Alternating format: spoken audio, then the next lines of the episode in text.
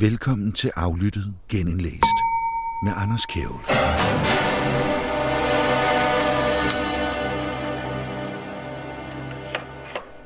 Velkommen til et lille sommerprogram iført skæg og blå solbriller med mange blinkende, tunge regndråber på.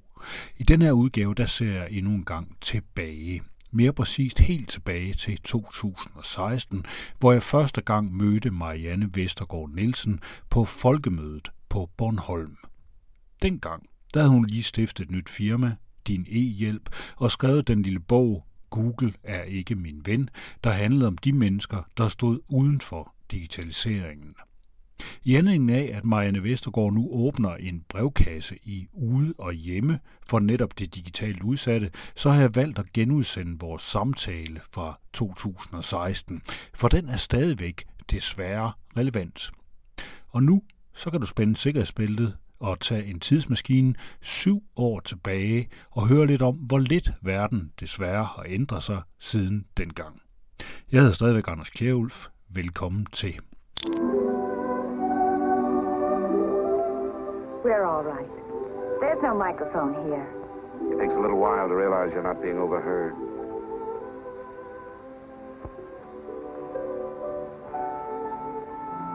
Or watched. We can look at each other now and not be afraid. We can say whatever we like to each other.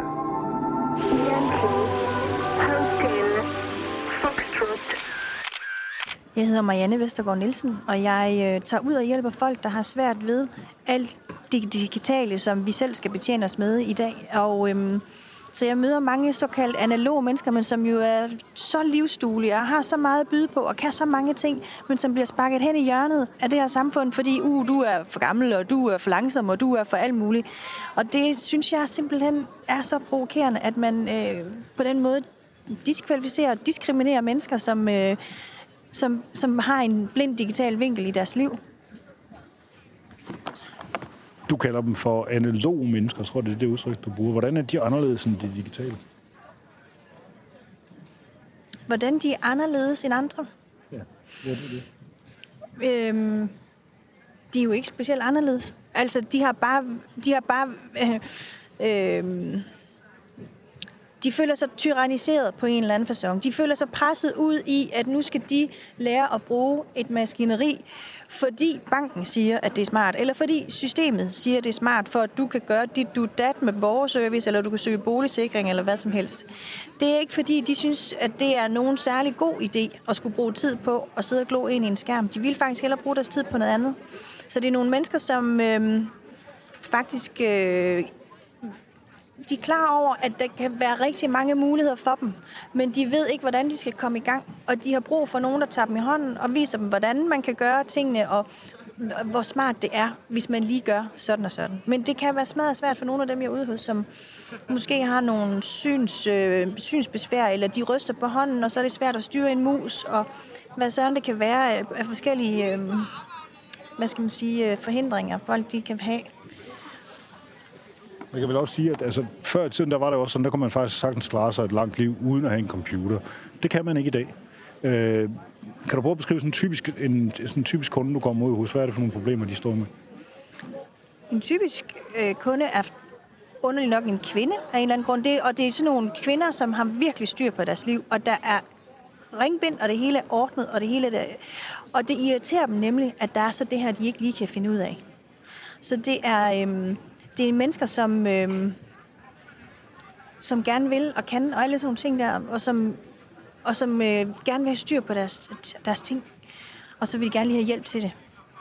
Ja. Og så sidder de bare lige pludselig, de har, de har haft styr på det hele før tiden med, med, altså med ringbind og papir, og det hele ligger der. Men nu skal det så pludselig være digitalt, så bryder deres verden sammen. De står i hvert fald over for noget, som de ikke forstår, og de er enormt usikre. Fordi det er også nogle mennesker, som er meget patentlige, og som gerne vil gøre ting rigtigt, og de vil gøre det gør, gerne gøre det godt.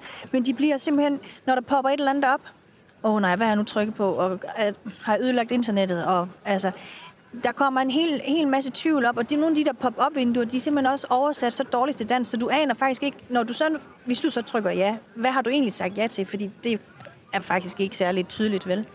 Så man bliver usikker, og man, øh, man er bange for at gøre noget forkert. det kan vi andre jo også godt være en gang imellem. Men det er særligt, det er særligt svært for, for de her mennesker, du har med at gøre til daglig. De har det, skal man sige, ikke så nemt som os andre. Fordi at de, de ved slet heller ikke, mange af dem ved heller ikke, hvordan computer fungerer og tænker sådan. Nej, og der er også mange, som øh, når jeg er på vej ud af døren, og de godt har fornemmer, at jeg ikke står, begynder at stå og grine dem op i ansigtet, så får jeg jo spørgsmål som, hvorfor, hvorfor er der egentlig forskel på, altså, hvorfor skal jeg nogle gange trykke højre og nogle gange venstre på musen? Og det der browser, det står altså ikke hen i den røde øh, 8, øh, Gyldendals ordbog. Øh, hvad er det egentlig, det betyder? Og de ved godt, at alle andre ved det, men hvem fanden skal de spørge? Og man gider heller ikke at være sådan til grin, vel? Der, så, der er mange, som, øh, ja, som som er uforstående og kommer i tvivl, fordi så kommer der et eller andet pop op, og de forstår faktisk ikke, hvad det er, det står. For de forstår ikke ordene, og de kan ikke slå op nogen steder, fordi det er ikke noget, der står i ordbogen, og hvem skal man så spørge? De googler jo så nemlig ikke vel. Altså, og hvis du så gjorde det, jamen, så kommer der en million øh, hits op, så hvad bliver du klogere af det? Ikke en skid, vel? Så, så, så øhm, så ja, jeg har faktisk lavet sådan en lille brevkasse, hvor det er, at man kan spørge, og så, så svarer jeg så, så godt jeg kan til de mennesker, som er på mit nyhedsbrev for eksempel. Ikke? Jeg vil rigtig gerne faktisk også have en, en rigtig brevkasse, ikke? fordi det skal ud til nogle mennesker, som sidder med noget papir i hånden, som ved, at man kan spørge her. Og så skal det være sådan også, at, at man kan ringe en time om ugen, eller hvad ved jeg. Altså, ringe og spørge om noget, man ikke forstår. Det der, noget for eksempel også, en blogger, hvad laver en blogger egentlig, er blevet spurgt om. Ikke? Det er da et reelt spørgsmål, og kan de virkelig leve af det? Altså, ja, det er da også dybt mærkeligt, ikke? Det er heller ikke ret mange, der kan. Nej. Nå, men altså, og det har der også været hen og kigge om, hvor der stod blogger i ordbogen. Det gjorde der heller ikke, vel? Så, ja. Så det, man kan sige virkelig, det er, at vores verden som sådan har jo virkelig ændret sig øh, meget voldsomt inden for de sidste, øh, skal man sige, de sidste 15 år i hvert fald. Og det er det, de måske reagerer på. Jamen, det går jo simpelthen så stærkt. Og så er der en anden ting også. De har jo børnebørn, der er bedre til at gøre det her end dem, ikke? Og, det, og, og de her børnebørn, de, kan også, de er også meget og søde til at hjælpe mange gange, ikke? Men så gør de et eller andet hurtigt. Og så har der måske spillet rundt på nogle ikoner, eller der er et eller andet, der er slettet, eller der er noget, der er om, fordi barnebarn lige synes, at det, her, det er smartere for dig, mormor. Men hvis mormor ikke forstår, hvad der sker, og hvis mormor er vant til, at hun først går på internettet ved at lave en eller anden kringlet omvej, fordi det, hun ved, hvis hun trykker på den der med madopskrifter, så kommer hun på internettet. Ikke? Men hun ved ikke helt, hvordan og Så det skal folk have lov til. Det, man kan, det skal man sgu ikke tage fra folk. Det skal man bare bygge videre på, ikke? Jeg vil med at tænke, hvordan kommer du i gang med det her? Hvorfor, hvad er din personlige drivkraft til at ligesom at sige, at det her det er et projekt, som, som jeg begynder, jeg bør sætte mig i gang med? Det er fordi, jeg synes, at de her mennesker bliver behandlet forkert og for dårligt. Og jeg synes ikke, at der findes nogen tilbud til dem. Jo, så kan du gå ned på ældresagen øh, og være med på et kursus, og det er rigtig godt. Men hvad med dem, der ikke kan komme ud af døren? Hvad med dem, der sidder hjemme i deres lejlighed, som faktisk ville kunne have rigtig god gavn af at kunne handle online øh, dagligvarer, for eksempel, så de ikke skal slæbe det, ikke også? Og, og netop måske også kunne benytte sig af telemedicin og alle mulige ting, som, som kunne rigtig god mening for mennesker, som har svært ved at komme ud af deres eget hjem. Hvordan fanden skal de komme ned på et kursus? Det, det, det kan de jo ikke. Og så, jamen, så, er, så, så jeg begyndt, fordi jeg bliver provokeret af den måde, jeg synes, de bliver behandlet på. Jeg synes, det er forkert. Og jeg kan ikke redde hele verden, det er slet ikke min ambition, men jeg kan da bare køre lidt rundt til nogle vandløse, så er det da en start. Du er lige kommet ud af en debat, du har siddet nede her på folkemødet, hvor du har siddet og talt med nogle, nogle kloge mennesker om fremtidens bank, for eksempel, altså, hvor, hvor der er masser snak om, at vi kommer til at få flere og flere af de her øh, kasseløse terminaler, tror jeg det hedder, eller hvad, hvor der ikke sidder nogen mennesker og sådan noget. Øh, der bliver der jo talt meget om, for de her, øh, blandt andet fra bankernes side, men også fra sådan andre øh, teknologibegejstrede personer, så bliver der talt meget om, at det her det er jo bare sådan, det går. Der er ikke noget at gøre ved det, så må vi prøve at hjælpe folk lidt for at komme frem med. Øh, er det ikke bare det, der skal til? Altså, så, så, så må vi hjælpe dem lidt, og så så øh, går det hele nok over, og så forsvinder det i morgen. Selvfølgelig er det en god idé at hjælpe folk. Øh, men det skal være fordi, hvis de, altså, det skal også være fordi, de selv synes, at det er en god idé. Ikke? Altså, man skal ikke presse folk ud i noget. Og det er jo lidt det, folk føler, at de er. De bliver presset ud i noget, fordi at systemet synes, det er en god idé, eller bankerne synes, det er en god idé. Men de synes ikke selv, det er en god idé, men de ved bare, at det er det eneste, de skal... Altså, de kan ikke få penge, og de kan ikke få betalt deres regninger på anden måde. Ja, det kan de godt. Det koster skide mange penge, og de skal stå i kø nede i banker. Det gør de også mange af dem, ikke? Men, øhm, men det der med, med, øhm, med den der kontant, det der kontantløse samfund, det skræmmer mig lidt, ikke? Fordi, og, jeg, og jeg tænker, der er mange af dem, jeg møder, hvad, hvad søren skal de gøre, altså? Hvis de, øh, og de har nok at slås med i forvejen. Så hvis de lige pludselig ikke kan gå ned til købmanden og betale med en, øh, en 20'er, hvad, hvad, altså, det, ja, det synes jeg, det er en dårlig idé. Så skal de stå med en, øh, så skal de bare have en mobiltelefon, og så skal de sætte deres NemID op på den, og så skal de øh, installere MobilePay, og så skal de bare klikke en frygtelig masse gange. Det, det bliver sikkert bare mere og mere brugervenligt. Det kunne man da godt forestille sig, at de måske kunne få noget ud af på et tidspunkt. Men det vil jo så igen kræve, at de kan betjene en smartphone, for eksempel. Ja, det er nemlig det. Ikke? Og der, var, der havde vi jo en øh, erhvervs- og vækstminister, der hed Henrik Sass Larsen, som sagde, at øh, vi skal have et kontantløst samfund. Og så blev han spurgt af en journalist, jamen hvad så, øh, hvis man nu ikke har noget dankort, så siger han, så må man tage et andet kort. Og bliver spurgt af journalisten, jamen hvad nu, hvis man ikke har noget kort? Ja, så må man få mobile pay at komme ind i kampen. Jeg synes, det er skræmmende, at en folkevalgt politiker har den holdning. Det er fint nok, bankerne har den holdning. De vil gerne tjene nogle penge, men vi er simpelthen nødt til som samfund og som folkevalgt politiker at tage hånd om de mennesker, som ikke har mulighed for at finde ud af, hvordan man har øh, mobile pay. Altså, hvem har penge til at skulle købe sådan en telefon? Og hvis det, skulle man så købe den telefon, fordi man skal, kun skal bruge mobile pay? Jamen, altså, jeg kan slet ikke forstå det der. Jeg synes, det er en, simpelthen så arrogant en udmelding, det der. Og det provokerer mig så bare endnu mere, ikke? Kan man forestille sig, at i virkeligheden, altså, i den bedste af alle verdener, ville det så være noget med, at man ligesom kunne sige til folk, at der var nogen, der ligesom, at nogen kunne måske få lov til at være i fred og sige, at I behøver ikke alt det her elektroniske. I kan bare gå ned og snakke med nogen nede med kommunen, og alle jer, der gerne vil selvbetjene jer selv, det, det skal I. Var det sådan, det burde være? Jeg synes, det lyder som en skidegod idé. Rigtig god idé. Fordi jeg, nu lyder som sådan en maskinstommer, og der er rigtig mange, der er, er super glade for de digitale løsninger, der findes, og som er glade for at kunne sidde og betale regninger hjemme på netbanken kl. 11 om aftenen, og det er super duper. Og, den, og det er for dem en god service. Problemet er bare, når man bare så bredt siger service, og så er det bare kun det, man snakker om. Fordi for nogle mennesker, så er service, at man kan se en anden person i øjnene, at der er nogen, der tager ansvaret for, jeg skal nok betale den her regning for dig. Du kan stole på, at du ikke får en rykker, fordi nu gør jeg lige det her for dig. Det er service for nogle andre. Så hvorfor er det, at der kun er nogen, der skal have service? Det er, det, sådan er det jo nu der er jo kun nogen, der får service. Jeg synes, at den idé, du har der, der, der vil alle kunne få den service, de har brug for, og føle sig godt behandlet. Og ja, de, de skal betale for det, og det gør de jo også gladeligt. Altså, de betaler jo dyre domme. Jeg kommer jo ud til nogen, hvor de betaler, jeg ved sgu ikke, altså sådan noget helt absurd for at få en papirregning fra et eller andet øh, selskab. Jamen, det er jo... Også, og så betaler de alligevel også noget 9,75 for hver betalingsservice-aftale, som bare kører automatisk. Ja, de må skovle penge ind. Ikke? Altså, jeg, bliver, jeg bliver lidt... Jeg, jeg synes altså, det er lidt... Det er sgu lidt frægt, altså. Ja. Men altså, det, der, altså, det, det der med, at vi får det delt op, det er nok ikke til. Jeg tror ikke, det kommer til at ske, det der med, at vi ligesom fastholder en, øh, hvad skal man sige, en praktisk, øh, fysisk, analog del ved siden af den øh, digitale. Selvom jeg personligt også synes, det var rigtig smart, fordi der er jo ret meget, der tyder på, at man gør det her for at spare penge. At man simpelthen siger til borgerne, at I skal betjene jer selv. Det holder vi simpelthen op med. Det tror jeg, at du har ret i. Og jeg, jeg, jeg, kan, jeg kan sidde her i en drømmeverden og sige, at det kunne være fantastisk, hvis det kunne lade sig gøre, at vi ligesom tog hensyn til, til, til begge typer af kunder eller borgere. Ikke? Og der synes jeg netop også, at det er færdigt at begynde at, tale, at snakke om borgerne som kunder, fordi det er vi saftsus med ikke. Vi skal ikke behandles som kunder, og det er derfor, jeg også reagerer på den der måde, som politikerne taler på, som om, at vi er, vi er kunder i det her samfund. Nej, det er vi ikke. Det er vi ikke. Vi er borgere, vi skal alle sammen have lige rettigheder og lige adgang. Og det får vi sgu ikke, når der er, at der er nogen, der bliver lukket ude, fordi de ikke har nem idéer, fordi de ikke har smartphone, og fordi de ikke har, øh, øh hvad hedder det, øh, computer derhjemme og sådan noget, ikke?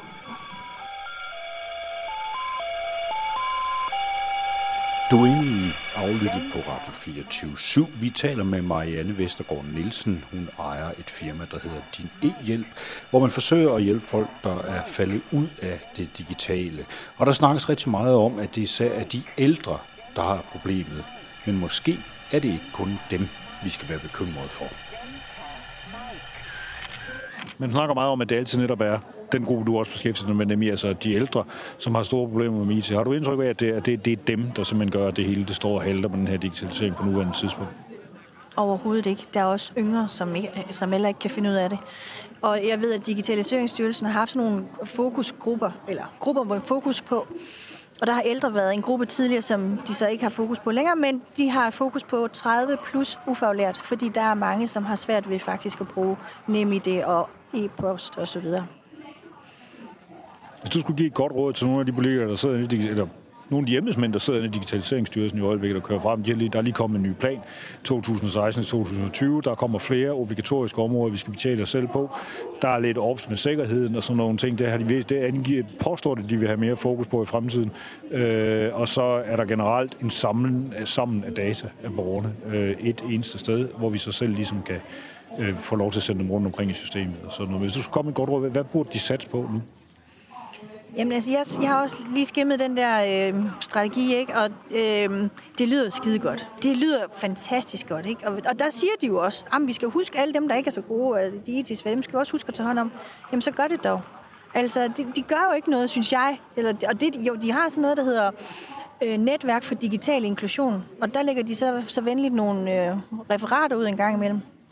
Og jeg kan da se, at fra det første møde, der havde de haft brugt rigtig lang tid på at holde en konkurrence, fordi hvad søren skal det her netværk nu hedde? Og der var præmier, og der var det ene og det andet, og så var de simpelthen, det havde vaklet lidt med, om det skulle hedde netværk, eller, øh, netværk for digital inklusion, eller om det skulle hedde noget, der mindede meget om. Det, der var sådan lige lidt tvivl, ikke? Men det har de altså brugt rigtig, rigtig lang tid på. Kom nu ud af hullerne, og så... Kom, altså, jeg synes, der skal noget mere handling til, end om man skal sidde og lave konkurrence med navne, altså. Og så synes jeg også, at altså, jeg kan slet, ja, der er en anden ting, som jeg også har foreslået Digitaliseringsstyrelsen, som... Øh, hvorfor laver man ikke en smiley-ordning for offentlige hjemmesider? Altså, øh, hvis vi kan have en smiley-ordning, hvor man ude ved hvert eneste lille snuskede pizzeria her i landet, så burde man også kunne lave en ordning, hvor det er, at der er nogen, der sidder og kigger på nogle hjemmesider og siger, at det her, er det her til at forstå? Øh, kan det bruges? Hvordan virker det? Men det, øh, det synes jeg ikke rigtig vandt gehør inde ved Digitaliseringsstyrelsen. De har selvfølgelig også rigtig travlt, det er godt klar Jeg synes også, at en, en anden interessant øh, ting ved den der strategi, øh, det er, at øh, de mener, at vi alle sammen skal have en øh, farlig, øh, fin bredbåndsforbindelse. Det synes jeg det er også en rigtig god øh, hensigtserklæring. Jeg tror sgu ikke, det kommer til at ske. Men der er jo også, en anden ting er også, at vi, vi bliver bedt om alle de her ting. Der er så steder i landet, der har man bare ikke, der, der er der ikke engang hul igennem til internettet. Altså, Plus at vi selv skal betale. Og vi skal selvfølgelig også selv betale, ja ja, det er klart. Og vi skal selv have en computer, som er tidsvarende, så den selv kan overholde de seneste sikkerhedsstandarder, for ellers så, sætter vi jo, så kan vi ikke få lov at gå på. ja, men det er jo, det er jo skønt, ikke? Ja. Det er virkelig meget smart. Hvis jeg, hvis jeg havde tænkt på det her, man skulle bare, det, det er rigtig fikst. Det svarer lidt til, at man siger, at øh, Føtex øh, siger, hvor det ikke om det eksisterer, men jo, det gør det. Føtex eksisterer. Det siger man, Føtex, de, vi har nogle kunder, de er lidt besværlige. Det betyder, at vi er nødt til at skulle købe ting ind til dem og betjene dem ud i byen. Så fremover, så, så, så kan de indgive en liste en gang om ugen om, hvad de tror, de får brug for. Så bestiller vi det antal varer hjem til, øh, til dem meget præcist, og vi sætter prisen, som det passer os. Og så behøver vi ikke have nogen ansat. Og de skal jo selv komme og hente farne øh, på et eller andet tilfældigt fjernlager, som vi sætter op et eller andet sted, som ikke koster os noget. Altså, jeg, jeg tror, mange private virksomheder vil nok få en del bøvl, hvis de gjorde det samme som mig, det ofte gjorde. Det tror du har helt, helt ret i. Helt ret i. Men altså, jeg synes, jeg synes faktisk også, det er farligt, det der med, at, at, at den der markedstankegang, den vinder indpas på Christiansborg og andre politi- altså, steder med politikere. Ikke? Fordi det er rigtigt nok, at øh, Danmark kan sige, at vi er på førstepladsen, og vi har så og så mange, der benytter sig af digitale løsninger. Så det er også rigtig fint. Men, men vi, skal, vi, skal, vi skal også tænke på dem, der ikke er med i den. Og der kan jeg godt se, at politikerne de står og vil gerne have den der vindergruppen. De vil gerne, øh, det er der fremskridtet ligger, det der besparelserne ligger, det er der alt, alt alt berømmelsen, famen ligger, det er alt der skåltalerne kan snakkes. Det er jo ikke ved alle dem, der ikke kan finde ud af det, vel? Det er jo ikke der, der, det er jo ikke der, det er fedt. Det er ikke sexet at tage sig af dem, der ikke kan finde ud af det, vel? Men det synes jeg bare, det er det, politikere de simpelthen skal gøre, for det er det, der er deres arbejde. Men der er bare sådan også en eller anden, at øh, det, de, de, synes, altså, de synes også, det er fedt at stå der og kan sige, at øh, nu har vi sparet så mange penge, og nu har vi rykket så og så meget. Det ikke? Folk er, så, altså, så, så det synes jeg bare, det, det synes jeg også er et, et, et, et, et skred i den forkerte retning, som kommer, som starter i toppen af det, altså af beslutnings... Øh, hvad hedder sådan noget? Ja, ja. ikke også? Jeg har prøvet at få et svar på, hvor meget de egentlig har sparet. Jeg spurgte uh, Claus Hjort i forbindelse med lanceringen af den sidste. Altså nu er det jo ligesom været i gang siden 2001 med at digitalisere Danmark. Findes der nogle tal på, hvor mange penge man har sparet? Hans, det han sagde, som kom relativt hurtigt, er, at han siger, at der siden 2001, der har de sparet 2,2 milliarder kroner i alt. Øh, hvis det tal passer, synes jeg, det synes, det lyder enormt lille Øh, I betragtning af det siden 2001, altså det, det er over 14 år, man har sparet så relativt få penge- Og jeg kunne godt vide, hvordan jeg regnede ud, men der findes altså ikke nogen øh, nærmere, eller nærmere beregning på det. Der er jo Rigsrevisionen, der har kigget på med øh, besparelsen, fordi der, der, den anden digitaliseringsstrategi, der havde man jo en, et, et mål, der hed, vi skal spare, nu kan jeg så desværre ikke lige huske tallet, vel, men det var jo var det 35 millioner eller eller andet. Kan det passe? Nå. Rigsrevisionen var gået i gang med at finde ud af, at, det, at den, at, har vi sparet de penge? Og det har vi ikke. Øh, og det, der også sker, det er jo, at når man sidder inde i Digitaliseringsstyrelsen og sidder med sit regneark og finder ud af, om okay, så er så mange frimærker, så sparer vi i hvert fald det, og så er så mange mandetimer til at par, øh, øh, og, hvad hedder det, putte brevene i, så sparer vi så også og sådan, ikke? Det, som de ikke regner med, det er, at hvis jeg sidder derhjemme ved min computer, og jeg går i stå i et eller andet øh, forløb, jeg kan ikke finde ud af det, eller jeg, synes, jeg bliver i tvivl om et eller andet, hvad ved jeg, så øh, kan det være, at jeg, jeg øh, skriver en mail. Nå, så får jeg sådan en autosvar. Øh, vi har smadret travlt, og der går lige 14 dage eller 3 uger, før du kan forvente et svar. Nå, for fanden. Så tænker jeg, nå okay, så, må jeg, så tager jeg telefonen, så ringer jeg. Og så kommer man i en kø, og så videre, så videre. Det kan være faktisk, at det ender med, at jeg simpelthen tager dig ned i borgerservice. Og så er man ude i at have brugt det, de kalder kanaler, ikke? Og det, hver gang man bruger en kanal, så koster det nogle penge. Og det, som de har siddet og regnet ud, det var, at nu har vi besluttet, at nu skal folk gøre det derhjemme, så er det det, de gør. Nej, folk opfører sig anderledes. Folk benytter sig også af de der andre kanaler, som også koster penge, fordi der sidder nogen, der skal håndtere de der ting. Ikke? Så det er en af de steder, hvor besparelsen den bliver opslugt. Og så er der en anden ting, der er problematisk i forhold til, at man har siddet inde i Digitaliseringsstyrelsen og sagt, at vi sparer så og så meget, fordi så har man på forhånd skåret de penge fra de budgetter ude hos for eksempel skat eller nogle andre steder. Så, der, så de får bare ikke de penge. Men de har ikke sparet pengene. Det vil så sige, at så er der nogle steder i, i administrationen, hvor de mangler de der penge. Og så, hvad skal man så gøre? Jamen, så skal man jo så spare noget andet, ikke? Altså, Så vil man nok være så bold til at gå efter det, de ligesom har bedt en om. Og sige, hvis man skal spare dem inden for det der, så gør vi det. Og så lægger vi det ud til borgerne, så er det dem, der skal spare pengene for os. Jamen, der, der er et eller andet helt skævt i det regnestykke, ikke også? Og det er jo så også det, Rigsrevisionen kom frem til, at den, den holder altså ikke helt, den der. Øhm, og det, og det, det, det, det der også er, øh, synes jeg egentlig symptomatisk i forhold til det her med, med Digitaliseringsstyrelsen, der ligesom siger, at vi gør sådan her, og så har en automatisk forventning om, at så gør folk bare sådan, fordi nu har de jo besluttet det. Jeg har talt med en tidligere medarbejder i Digitaliseringsstyrelsen, fortalte, at det var faktisk med hiv og sving, at der overhovedet var mulighed for fritagelse af digital post. Fordi hvorfor, hvorfor skulle man det? Nu, nu bestemmer vi jo, at det er sådan og sådan.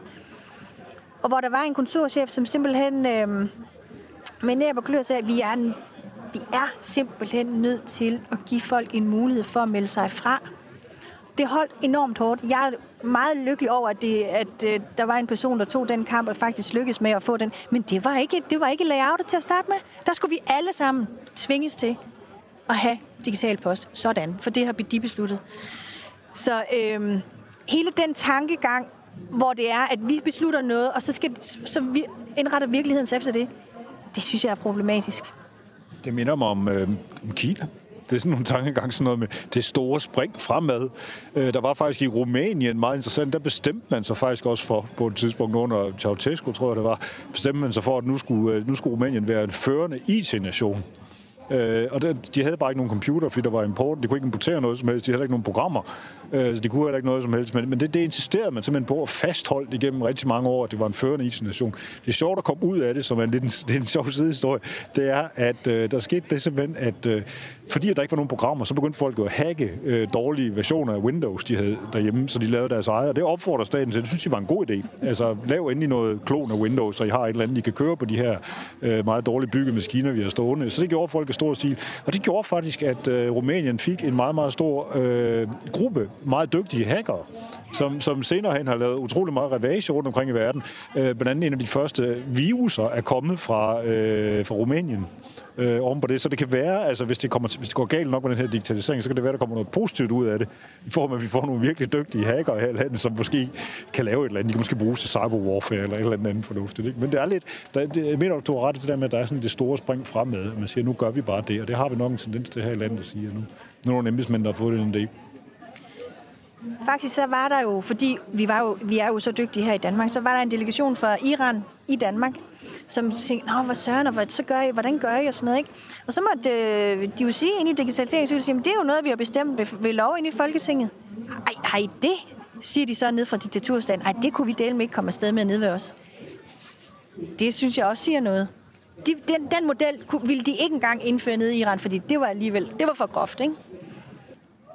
Får du nogle gange fornemmelsen af, at der er lidt kejserens nye klæder over de, skal man sige, digitaliseringsbestræbelser, der er her i landet? Jeg synes, jeg ved ikke, om det er kejserens nye klæder, men jeg synes helt klart, at der er en eller anden form for hvad skal man sige, sådan en, en, en tankegang, hvor, hvor det er, at at netop det skal passe ind i en celle i et regneark. Det skal passe ind i en eller anden øh, øh, spareplan. Det skal passe ind i... Prøv at det er sgu da mennesker, vi snakker om, som skal bruge, benytte sig af det her. Det er mennesker, I skal få til at forstå, hvorfor det skulle være en god idé. Det dur jo ikke, at de bare siger, at det er en god idé, hvis det ikke er en god idé. Hvis folk ikke kan se, at det er en god idé. Hvis det er en god idé for jer, så er det ikke nødvendigvis sikkert, at det er en god idé for mig. Men hvorfor skal jeg så... Altså, så, så, så hvorfor skal det gå ud over mig? Du synes, du har en god idé. altså. det kan jeg ikke rigtig forstå. Og der synes jeg, at der er den tankegang, hvor det bliver meget højt svævende. Det, det hele det handler om øh, ord på engelsk og et eller andet. Ikke? Altså, det, jamen, og igen også, vi laver netværk, og vi gør det. Jamen, det er fint, de gør det, men hvad, hvad sker der reelt? Altså, hvad gør det af forskel for folk? Og nu skal jeg heller ikke underkende det arbejde, de gør. Jeg synes, det er rigtig fedt. Selvfølgelig skal der være et netværk, der prøver på at arbejde med de her ting. Og det er kun rigtigt, jeg gør det. Det er også lidt forkert af mig at sidde og diste på den her måde. Men, men nogle gange så kan jeg også blive utålmodig, ikke? fordi det er bare sådan, prøv at det er her nu, de mennesker har brug for hjælp. Det dutter ikke, at I sidder derinde, og så skal I lave en eller anden handlingsplan, og så er det fem år, så er et eller andet. Altså, kan vi ikke bare gøre noget nu? Det er mere det, jeg tænker. Det er ikke så meget kejserens måske, men det er mere det der med, jamen det er fint, at man kan stå og snakke, og man kan gøre, men det, det skal da være noget reel handling, synes jeg. Ja. Altså det, man har gjort, det, det der er sket indtil videre, det er, at man har gjort borgerne til Altså, alle de ting, som man før i tiden kunne få hjælp til, altså et nyt kørekort, øh, et nyt pas, hvor man gik ned til politiet og talte med dem og sådan noget, og talte med nogle mennesker, det foregår nu alt sammen på... Alt det her, det, hvor det ligesom indgik mennesker før, det foregår nu på biblioteket hvor man har haft det her sted, hvor, hvor man før gik hen for at få noget viden. Det er nu blevet sådan en, en butik, hvor man går ned og køber alle mulige ydelser fra det offentlige. Det koster jo alle sammen penge nu, også, altså, hvor det før i tiden var no, nogle af tingene i hvert fald var gratis. Ikke? Så skal man gøre det dernede. Øh, men, men vi har i hvert fald flyttet en masse administration over på, øh, hvad hedder det, på borgerne i stedet for på staten. Og dybest set, hvis man skulle tage det alvorligt, så skulle det jo betyde, at der skal være, så skulle der vel være en, i hvert fald to tredjedel øh, færre ansatte i det offentlige, end der er nu. Ja. Ja, jeg ved ikke, hvordan man kan gøre det. Men altså, der er jo sikkert også blevet fyret en hel del øh, mennesker rundt omkring, ikke? Men altså, jeg ved sgu ikke det der. Det, der, det, er, jo, det er jo efter strukturreformen, ikke? At, at, øh, at man slog alle kommunerne sammen. Og så øh, flyttede man så også samtidig noget af borgerservice ned til nogle af bibliotekerne. Ikke? Og der, der er også en undersøgelse fra Danmarks Bibliotekarforening, som, som viser, at de, altså, de laver jo meget andet end at skulle øh, fortælle om bøger og sådan noget, ikke? De er jo også blevet helpdesk i virkeligheden. Ja. Det er, når, når folk kommer ned for så min fætter, som ikke kan finde ud af computer, han, han er nødt til at tage bibliotek, hvis der, så er han nødt til at spørge dem, dem om, om hjælp om alt, hvad han skal gøre, for ellers kommer det ikke nogen vej. Og der er faktisk et problem i forhold til, at vi har en, jeg mener det er serviceloven, der siger, at når du kommer ned som borger, øh, så skal du have en en, øh, en fuldkommen indføring i, hvad der er af muligheder for dig i den her situation, for at du kan træffe nogle valg for, hvordan du skal gøre. Nu tror jeg ikke, at det er nødvendigvis er sådan nogle, øh, nogle øh, løsninger, de, kom, de skal give ned på biblioteket, vel? Men der er der et eller andet øh, underligt i, at man har taget en bibliotekaruddannelse, og man ender med at skulle sidde og, og lave borgerserviceopgaver. Der er der et eller andet, der ikke passer sammen. De der bøger, de er også mest i vejen, har jeg forstået på det hele. har du bare lånt en e-bog, det er meget nemmere. ja. Hvis du skulle tage de... Øh, nu har vi, er, vi er lidt sortsynet her, men hvad, hvad, altså, hvor galt kan det her gå på længere sigt? Altså, jeg ved, du har nogle eksempler på nogle, nogle kunder, som virkelig kommer galt af sted den her sammenhæng. Altså, du nævnte en øh, her for nylig om en, øh, en, en kvinde, som var blevet alvorligt syg, og som så pludselig skulle til at benytte sig af de her systemer. Hvad kan der ske i sådan nogle situationer? Jamen, det er jo så også igen det. Lad os sige, du har øh, meldt dig til øh, e-post og sådan nogle ting, og du får en sygdom, som gør, at så kan du altså ikke se, hvornår du skal kaldes ind til næste undersøgelse, eller hvordan, hvad det nu kan være. Der kan du godt blive fritaget. Øh, men det er jo så også en proces. Altså, så der skal du jo også have kræfter til at kunne bede om ikke længere at skulle have dine øh, indkaldelser og sådan noget på, øh, på mail, ikke også? At du skal have det på brev. Så det, det kan godt lade sig gøre, men igen, når man, hvis man sidder i en svær sygdomssituation, så er det, det er bare ikke første prioritet, vel? Det er altså en selvbred, ikke? Øhm, og altså, jeg synes, der, der er også en, jeg besøger, hun er, hun er 4, 500, faktisk 95, som gerne vil sælge bilen til sin nabo, fordi hun måtte erkende, at i, i, den, i den alder, hun har nu, der kommer hun ikke ud til at køre mere. Og hun kunne ikke få en, en kopi af registreringsattesten, fordi bilen, som hun har købt hun i 94, og når hun ikke har noget nem i det, jamen så kan du bare ikke få sådan en, øh, en ny registreringsattest. Så det var simpelthen en kamp, der stod på jamen, øhm, i flere måneder, for at få en registreringsattest på den bil, som hun jo altså har købt og betalt for lang, lang tid siden. Ikke? Men, og det synes det er et eksempel på, at hvis man ikke har nem idé, og hvis man... Øh, så har man bare ikke lige adgang til de offentlige system og de muligheder, som vi ligesom skal være, der skal, vi skal have lige adgang til i det her land. Ikke? Og det er der, jeg synes, det bliver problematisk. Og jeg synes også, det er problematisk, øh, altså jeg, har, jeg synes også, det må være problematisk at være sagsbehandler, fordi så får man en erfaring i, hvordan man gør det, når det er, sker online. Så kommer der en eller anden borger, som har no, et, et, altså noget, øhm, som skal ordnes på en anden façon, end man plejer. Hvordan er det lige, man gør det? Altså, de bliver jo syltet. Det er fordi, de ved ikke, hvad de skal gøre ved dem. Fordi de, altså, de er kun vant til nu at lave det online, ikke også? Og så, og så når der kommer sådan en situation, hvor der er en eller anden, der ikke har nem idé, og hvor det ikke lige passer ind, så kan de ikke finde ud af, hvordan de skal gøre det. Så bliver det bare syltet. Og det er derfor, jeg også mener, at vi ikke har lige adgang til det, vores system længere. Fordi dem, der ikke har nem idé, de bliver bare kom, de bliver bare prøvet bærest i køen. Så må de selv lægge råd med det, ikke? Så vi får, vi får A og B-borgere, kan man ja, kalde det det? det har vi allerede. Ja. Det var det, men jeg husker, der var engang øh, et meget stort projekt, der hed noget med det digitale Danmark, tror jeg, hvor Lene, Lone Dybkær og nogle andre var inde. Der, der talte de nemlig det, det var helt, der taler vi helt tilbage i 596 hvor man skulle lave en plan for, hvordan man ligesom skulle lave det digitale Danmark i fremtiden. Og der, der var der, gik de nemlig meget op i dengang, der måtte ikke komme et A- og et B-hold, men det, det er simpelthen præcis det, der er sket. Altså. Det er fuldkommen det, der er sket. Fuldkommen. Og, og afstanden mellem de to hold bliver bare større og større hele tiden. Hvad skal vi gøre ved det? Jeg synes, som Institut for Menneskerettigheder siger, lad os dog lave en ledsagerordning. På samme måde som man kan få en ledsager ud i det fysiske samfund, så bør der være en ledsager ud på det virtuelle samfund, som jo, hvor det er, der sker flere og flere ting.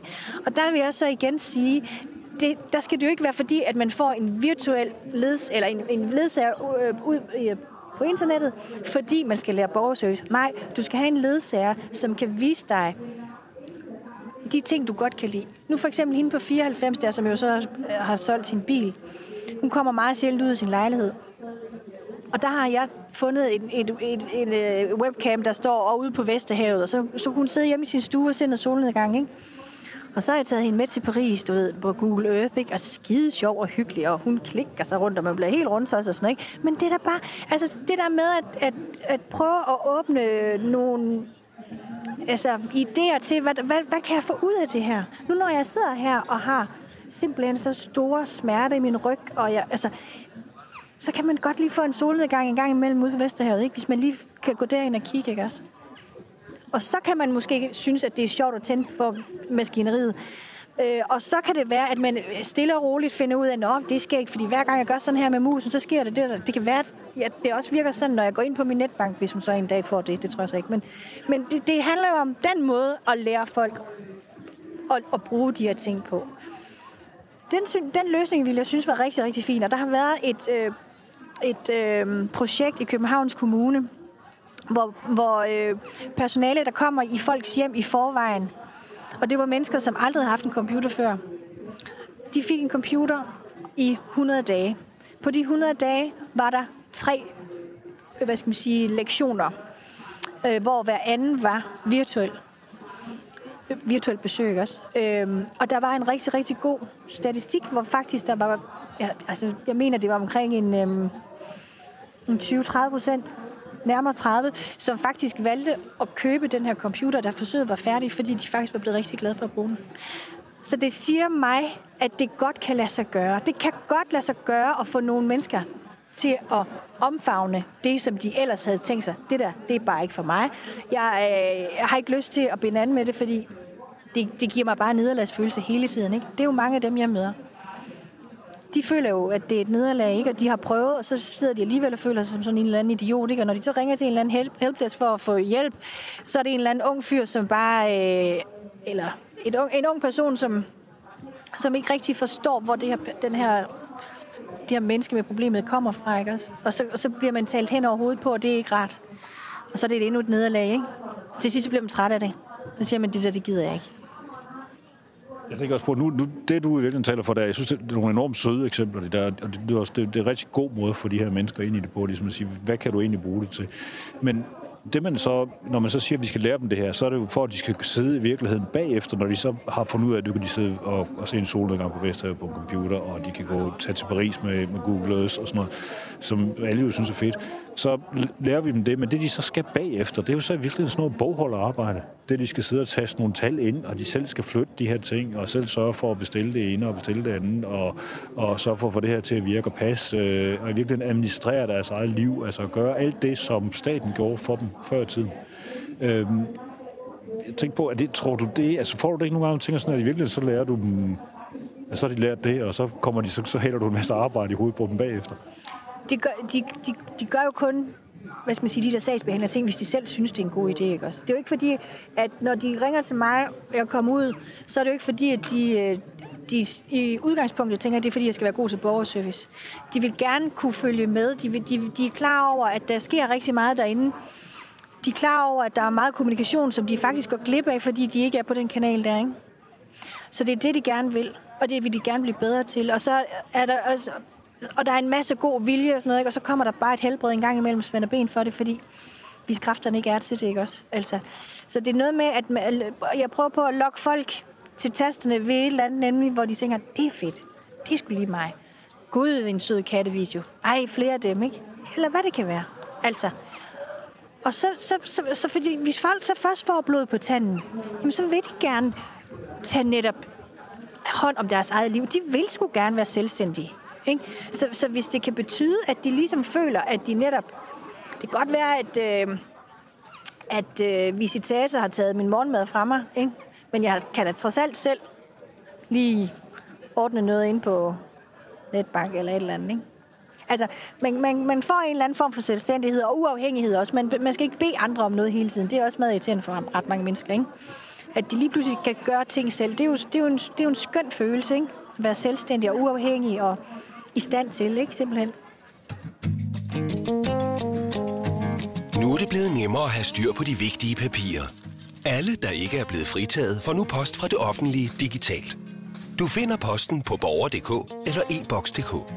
Indtast mobilnummer og e-mail, så får du besked, når der er ny digital post til dig. Der kan være vigtige meddelelser, som for eksempel indkaldelse til sygehuset eller plads i daginstitution. Du kan altid få hjælp i borgerservice eller på biblioteket. Husk at tjekke din digitale post. Øhm, det er også noget med, at altså, vi, vi begge to voksede op i en tid, hvor der ikke var nogen computer, og har prøvet at leve i det der, hvor, hvor de simpelthen ikke fandtes. Og det, det tror jeg også, der er nogle mennesker, der i dag har ret svært ved at forestille sig. Der, der var computer, men det var, ikke, det var sådan noget nørd brugt. Og så over i hjørnet. Øh, og det var noget, man kunne måske bruge dem til at spille på, hvis de var meget avancerede. Men altså, så havde man de blev ikke brugt til nogen form for administrative ting. Kan du nogle gange godt længe lidt, lidt tilbage til den tid og sige, at der var sgu egentlig, det, der kørte, der var nogle ting, der fungerede der stadigvæk? Tænker du i forhold til øh, IT-mæssigt dengang, eller systemet som, øh, hvad skal man sige, samfundet fungerede bedre dengang? Hvem? Jeg tænker på samfundet som sådan at sige, hvordan havde vi det bedre dengang, altså, eller, eller er det bare en overgangsfase, vi er i nu, som, som betyder, at det er alt rodet det hele, og måske falder det snart på plads? Altså, jeg ønsker, ikke, men jeg ønsker mig egentlig ikke tilbage, fordi øh, vi skal fremad, men der, hvor jeg mener, at vi skal fremad, det er, at vi... Øh, vi er nødt til at, at, at, at prioritere de mennesker, som har nogle andre behov, end det, som flertallet har. Og, og hvis det behov så er at tage en lille bid af fortiden, og bevare den her i nutiden, så synes jeg, det er det, man skal gøre. I den forstand netop, at man kan se en sagsbehandler i øjnene, at man kan føle, at der er, at at der er øjenkontakt. Ikke? Fordi hvis du mister den der øjenkontakt, så mister du simpelthen også respekten for andre mennesker. Dybest set. Ikke? Og jeg synes, det er det, der sker meget med digitalisering i det hele taget og gå ned og købe en liter mælk ned i Føtex, så har de der selvbetjeningskasser, og dit, dut, dat. Vi mister simpelthen kontakten med, at vi er faktisk, at vi er mennesker, som hører sammen, og vi interagerer hele tiden, og vi er sgu en del af et samfund alle sammen. Men det er bare meget nemt at, at sige det til de andre. Det er ikke noget med mig at gøre, hvis vi hele tiden ikke har noget med andre mennesker at gøre. Det synes jeg bare er så ærgerligt. Så på, lige, lige på det punkt, så synes jeg godt nok, at der taber vi noget. Nu når vi snakker om i forhold til tidligere, ikke også? Der taber vi noget. Vi taber sgu hinanden. Ja, vi, havde, altså der, der bruger, vi bruger mere og mere tid på i virkeligheden at sidde og administrere os selv foran de her computer. Administrere os selv, underholde os selv. For nu bruge de billede, som jeg også synes er smukt. Øh, se på en solnedgang øh, i Vesterhavet, selvom vi sidder et eller andet sted over på Sjælland. Øh, og vi glemmer det andet. Hvor vigtigt tror du derfor, os? Du nævnte det lige før, du, du mener, at vi risikerer at tabe øh, hinanden, men altså, at, hvor vigtigt tror du det er for, for, for, for samfundet, at vi ligesom får genfundet hinanden igen? Det er super vigtigt. Jamen, det er da noget af det vigtigste. Fordi hvis vi ikke, hvis vi ikke føler, at vi er en del af noget, hvorfor skulle vi så gide at bidrage? Hvorfor skulle vi så gide at være, altså, og, og, og, og interessere os for noget? Det er jo bare de andre. Jeg, og jeg sidder bare her og kigger ind i en skærm, ikke? Det dur ikke. Det dur simpelthen ikke. Øhm, det kan godt være, at det er sådan lidt romantisk, ikke? Men jeg mener det egentlig. Jeg mener sgu egentlig, at, at vi er nødt til at lære at være sammen som mennesker. Fordi ellers så mister vi altså også hende, altså os selv i det. Og det er det, jeg synes, der sker, ikke? Det ved jeg så i øvrigt også, at der er nogle sagsbehandlere, som føler, når de skider og ikke har den her kontakt med borgeren, ikke også? De mister også lidt sig selv i det arbejde der, ikke også? Øhm, der er også en dame, jeg er ude hos, som har været jeg tror, hun er førtidspensionist. Hun har i hvert fald, hun siger, jeg har ikke engang en sagsbehandler i kommunen mere. Det hele det er sådan noget med, at øh, man skal sidde derhjemme og det ene og det andet. Hun føler, tror jeg, at hun nemlig, det, det var den der navlestreng til en virkelighed, til, en sam, til et samfund, til, til verden, som hun bare ikke har mere, som måske var en af de eneste, ikke også? Fordi vi har altså mennesker i det her samfund, som er meget isoleret. Som er rigtig isoleret. Og, og altså, de, de bliver endnu mere isoleret nu, hvis de ikke kan bruge det her med at have virtuel kontakt og finde fora og, sammen, og fællesskaber og sammenhold andre steder, ikke også? Som man jo også kan være rigtig heldig at finde på internettet, som jo er fantastisk på den måde, ikke? Jeg tænker nogle gange på, at det, som øh, vi gør med computer og den teknologi, og, og meget også vores digitalisering, som tror, noget af det, vi gør med den, det er jo i virkeligheden også, at vi bruger den til at undgå at komme til at tale med andre mennesker. Fordi at vi jo godt, det er jo også besværligt. Ikke? Altså det, det, er lidt besværligt at tale med andre mennesker. De, de kan være, hvad hedder det, altså de, de mener måske ikke det samme, som man selv gør. Øh, de lugter anderledes, eller de, jamen altså der, der kan være alt muligt gørende. Ikke? Eller man kan selv være meget generet, for eksempel, og synes, at det er svært at tale med nogle andre øh, personer. Ikke? Så, det, så det, jeg oplever utrolig meget af det teknologi, vi ligesom hælder ud i verden lige nu, det, det i virkeligheden bliver brugt til at skabe mere afstand. Jeg er meget enig. Jeg er meget enig. Og så, ja, der, er, der, kommer, der opstår sådan en berøringsangst i forhold til at være sammen med andre mennesker, fornemmer jeg. altså, det, det har jeg ikke en skid her i. Men, øh, men også netop din dame, der står med lort i buksen nede i banken, og der er ikke nogen, der tager sig af det. Men, men fordi man tør ikke. Man, jeg får det dårligt med mig selv. Jeg ved ikke, hvad jeg skal gøre. Uh, jeg bliver usikker. Ikke også? Så hellere, hellere lade en dame stå der fordi du, du har et problem med dig, dine egne følelser i den situation, ikke? Ja, hvordan fanden tror du, hun har det, mand? Altså, og det, det er sådan noget, som jeg tror, vi mister. Øh, hvad skal man sige? Øh, jeg gider ikke at sige empati, vel? Men vi mister noget i det her med at være sammen med andre mennesker, når alting fungerer bag en skærm og uden kontakt. Det er vel i virkeligheden det, som også, at vi vil i gang med at realisere det, som nogle af os også synes var enormt fedt dengang. Øh, der var de her bøger, en der hedder William Gibson for eksempel, der begyndte at snakke om at skrive om virtual reality, altså hvor der var ligesom var en anden verden, man gik ind i. Altså det er vel virkelig på mange måder, hvis man kigger sig omkring også sådan et sted som her, at nu er der sådan lidt blandet befolkning, men altså, altså generelt, når folk går på gaden, så er de pakket ind i nogle, øh, de, de har en telefon helt oppe i masten, øh, de har, øh, hvad hedder det, øh, hovedtelefoner på, øh, de tjekker ind og de tjekker ud, øh, og de går ind og ud af deres egen døre, og de interagerer overhovedet ikke med hinanden. Og hvis man ser en flok, der står og venter på en banegård, så, så står de heller ikke og ser på den. Så er der nogen, der siger, at det gjorde det også gamle der kiggede de kun ned i nogle aviser, eller sådan et eller andet. Men jeg mener faktisk, at jeg fornemmer, at de er mere væk. Øh, og jeg har sådan en underlig fornemmelse af nogle gange, at det er ligesom om, at den virkelige virkelighed faktisk står og forfalder lidt. Fordi folk er nogle andre steder. Jeg er meget enig i den betragtning. Og den virkelige virkelighed, den er jo kun virkelig, hvis den lige ligger på Instagram. Ja? Altså, så der er jo hele tiden et eller andet skjold, eller et filter, eller et eller andet, hvor vi ikke mærker noget. Altså, og hvor vi ikke tør. Det er rigtigt. Det kræver noget at snakke med andre mennesker. Det er rigtigt. Det gør det.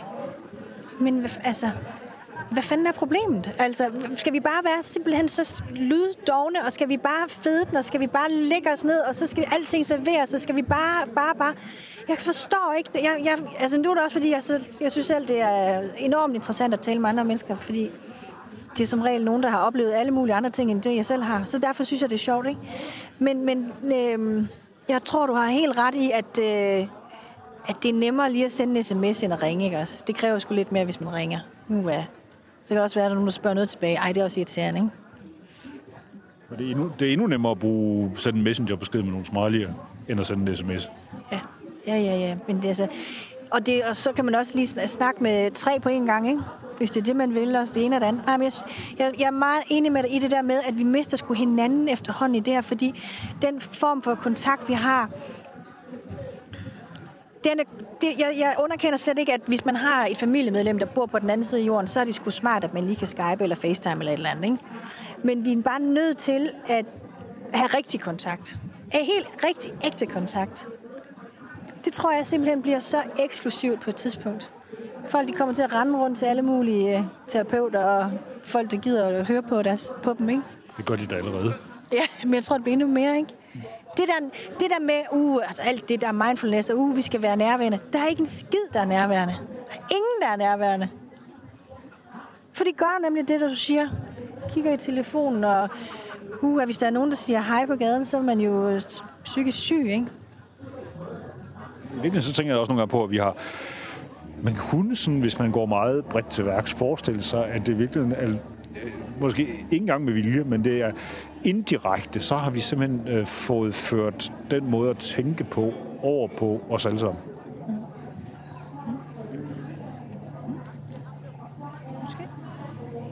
Det ligger måske simpelthen i mm, programmernes natur, eller det at sidde foran en computers natur. Men nu, jeg synes også, at øh, i debatten nu her, ikke, hvor det er, at de, de laver bankerne, eller nu det jeg gør, laver den her e-filial, hvor man så kan møde sin sag, eller sin bankrådgiver og sådan noget. Ikke? Og det er jo måske sådan en, en, en, et mix af de to, ikke også? Hvor man ligesom møder nogen rigtigt. Man kan se nogen, og de kan se dig, og det foregår så alt sammen online, ikke? Og, det kan, og hvis det kan løse problemet, og hvis det kan, eller problemet, hvis det kan, hvis det kan, øhm, hvis det kan gøre, at, at man som person føler sig mere tryg i forhold til at, at, øh, at få ting ordnet af en eller anden, eller tage stilling til selv, hvis det er et stort huslån, man skal lave, eller hvad fanden ved jeg, et eller andet, ikke? så er det da en meget god, måske vej. Men det skal jo bare aldrig erstatte den rigtige vare, vel? Men det er da trods alt, det, det smager lidt af fisk, ikke? Eller fugl, eller hvad det er. Jeg, tror, du, jeg gider ikke huske, hvad det er faktisk mere. Det, det har jeg glemt. Men det er rigtig nok, altså, du, vi har fat i noget ret centralt her, tror jeg, det, der, der handler om, hvad det er for et samfund, vi er ved at lave. Fordi hvis vi ender med, altså det, det der er jo ikke nogen tvivl om, når alle siger, at digitalisering er godt, ikke? det er godt for digitalisering, det skal vi gøre mere af, så betyder det reelt set også, at det betyder, at man forventer af folk, at de skal bruge mere tid på at sidde og kigge ind i en computer, og mindre tid på at rende rundt derude i virkeligheden og være besværlig og råbe op og lave ting og ballade. Ikke? Altså, eller værste scenarie, der har vi jo skabt en, øh, en verden, der er perfekt for, øh, altså, hvor, for autister, hvor vi alle sammen bare sidder og glor ned i den her maskine 24 timer i døgnet og, og administrerer os selv. Jeg synes nemlig det der med, lige, lige præcis det, hvad er det for et samfund, vi er ved at skabe? Hvad er det for en måde, vi gerne vil være sammen på?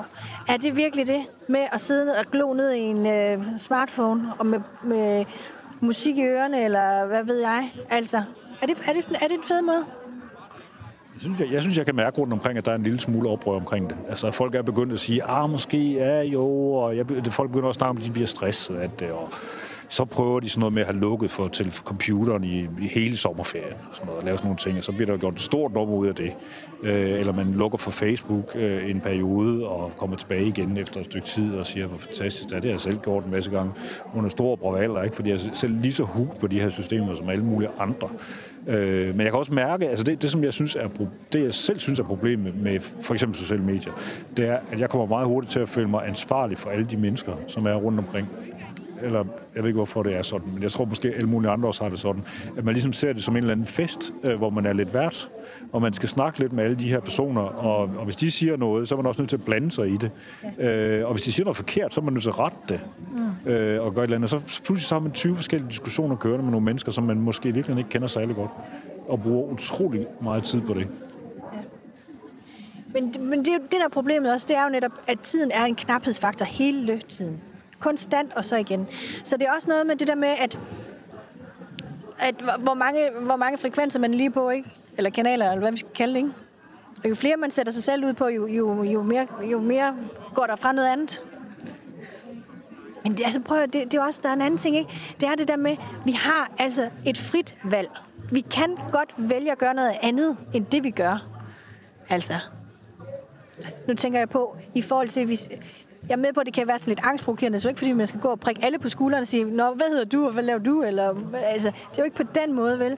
Men man kunne jo godt bare sige, i dag øh, skal jeg til øh, en fødselsdag. Jeg vælger at tale med en person, jeg aldrig kender, eller ikke kender. Nu må du på godt prøve. Se, hvordan det er. Så det, næste gang, så kan det være, det er en, men tænker, jeg, sgu, jeg, jeg skal med bussen i dag. Jeg tror, jeg prøver at sige hej til en ved busstopstedet eller andet. Det kan man da godt prøve. Det synes jeg, det er strålende bud.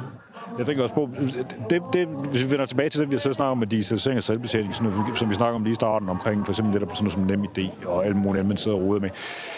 I virkeligheden så burde man lave det sådan, at man også havde en mulighed for at melde sig ud af hele showet på et tidspunkt og sige, som menneske, så vil jeg sige, at jeg vil simpelthen ikke være med til det. Jeg, jeg har fået computerallergi. Jeg må ikke røre ved dem mere, fordi at øh, det er farligt for mig, og jeg kan ikke være nærheden af dem. Der er faktisk mennesker, der har det meget svært med at, at være nærheden af dem, og der er faktisk folk, der bliver... Jeg kan huske, at der var en øh, engelsk hacker, som øh, var kraftigt involveret i, noget, i, i en hackergruppe, der hed LOLSEC, som var en af de mest øh, aktive overhovedet, som lavede virkelig meget ballade. Øh, de blev så afsløret, og han blev anholdt, og han fik en dom. Og en, en del af den dom, den gik ud på, at han måtte ikke røre en computer i tre år. Øh, det spændende var, at han øh, skrev faktisk et meget langt essay øh, om det bagefter, hvor han sagde, at han havde fået en fuldstændig anden opfattelse af virkeligheden efter det her. Som var, altså, hvor han var rystet over, hvor meget han havde misset omkring, øh, hvordan øh, alle mulige andre mennesker havde det, og hvad de gik rundt og tænkte på, og hvordan han selv havde haft det i hovedet, mens havde også rystet ham en lille smule. Så det kan være, det er det, man skal, man skal lave. Sådan, man burde have sådan en knap, hvor man kunne melde sig ud og sige sorry, eller også skulle kunne blive give hinanden øh, retten til at være udigitale eller et eller andet. Ikke? Jeg vil insistere på min ret til at være analog. Ja, det vil jeg dele nemme også. Det vil jeg til hver en tid. Det, altså, det, det er også mærkeligt, at man ikke får lov til det, ikke? Men det gør vi jo altså svært. Eller jo, du kan godt være det. Du betaler så også bare prisen for det, ikke også? På alle mulige måder, ikke? Som vi har været inde på. Altså. Så vil du holde udenfor for ATV. Ja, det gør du. Så er du på, på det forkerte hold, ikke? På det taberholdet. Måske kan man i fremtiden se nogle samfund af mennesker, som ligesom slår sig sammen med det her, som, som stiller sig op uden for alt det her, og laver noget helt andet. Ja, det vil godt være med. I had another talk.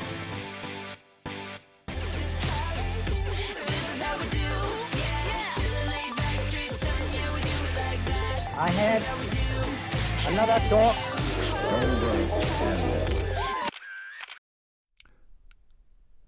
Du har lyttet til en samtale med Marianne Vestergaard fra 2016, altså for syv år siden. Hende kan du følge helt analogt i ugebladet Ude og Hjemme, hvor hun nu har en brevkasse, hvor hun hjælper folk med digitale problemer. Den her podcast, som du lige har lyttet til, den er lavet i 2023, den 4. august, og det er til gengæld årsdagen for en skældsættende kronik, jeg og Analogiseringsstyrelsen havde i politikken. Analogisering for et bedre samfund hed den, og den linker jeg til her i teksten til podcasten. Jeg hedder Anders Kjærulf, og jeg vender tilbage med mere nyt fra det digitale overvågningssamfund, vi alle sammen bor i og danser og doner i, mens vi drømmer om sandheden i en sjæl og et læme. Det bliver ikke lige nu, men måske om lidt.